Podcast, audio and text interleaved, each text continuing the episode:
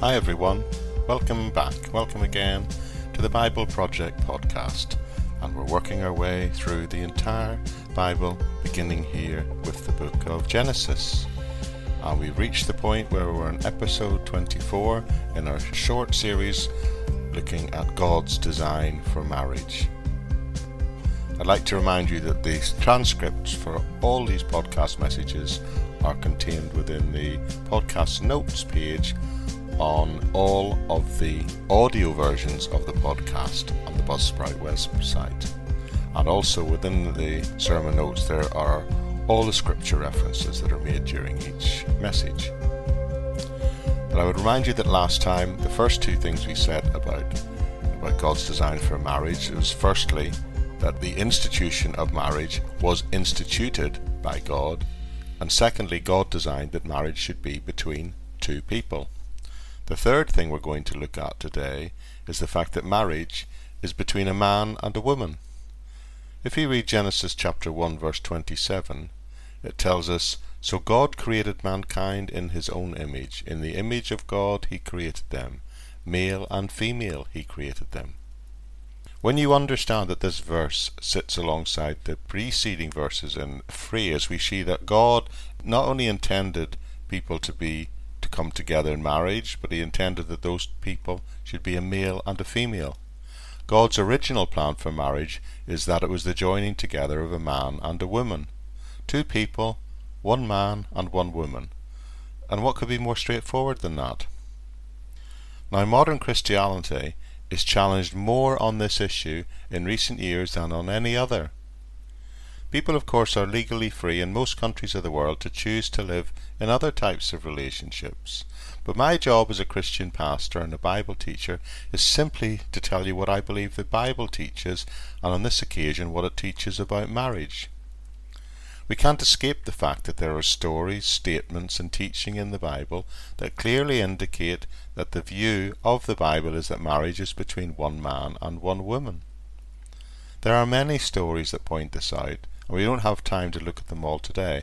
I'm just, of course, focusing on the core teaching today in Genesis, but you'll also find more which we'll encounter later when we reach Genesis chapter 19 and Judges chapter 19. They're examples of those stories which talk about marriage.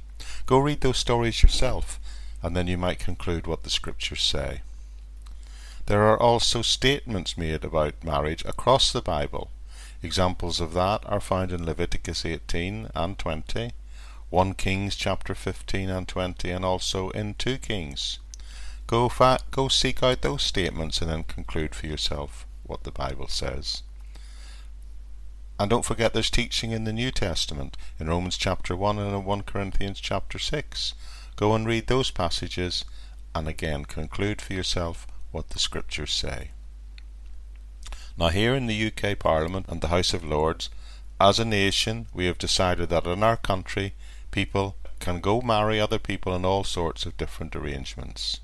Marriages between two people of the same sex are now legal in this country, and that is a fact, and that is what this society decided in the 21st century and believed to be right. But let's look for a moment at what Jesus said about marriage in Matthew chapter 19. And this is Jesus speaking and he's saying this Haven't you read, meaning he's quoting the Old Testament here, that at the beginning the Creator made them male and female, he said? For this reason a man will leave his father and mother and be united to his wife, and the two will become one flesh. So they are no longer two, but one. Now remember, this is Jesus speaking here, and he's talking about marriage, and then he says this Therefore, what God has joined together, let no one separate and that's Matthew chapter 19, verses 4 through to 6. When challenged by people about this issue, my best advice, particularly with people challenging your Christian view of marriage, is simply to defer to what Jesus said. And I recommend if you find yourself in that position where you're coming under attack or challenge on this issue, you simply do that and say no more in the matter. My point is to simply say what Jesus said and he also said that God's design for marriage was this way from the very start. So three so three very straightforward statements I've made today. Firstly, that it is God Himself who instituted marriage. Secondly, He designed for it to be between two people. And thirdly, that it should be between a man and a woman. We look at precept number four next time. Okay, everyone. That's it for this time. Now, the place to go for all the links to this ministry and other ministries and podcasts that I do is the podcast notes section of this podcast on the Buzzsprout website. There you'll find links to Facebook page, my YouTube channel, the sister podcast, the Living in Faith Everyday podcast, and also links even to my SoundCloud page where I create the background music and sound design for this podcast. And there's also, even if you're that way inclined, a place where you can support the podcast and the other ministries to the tune of £1 a month, which really helps with the funding and costs of doing this. But other than that, I really trust you've been blessed by our time together, and I hope to see you all here again very soon.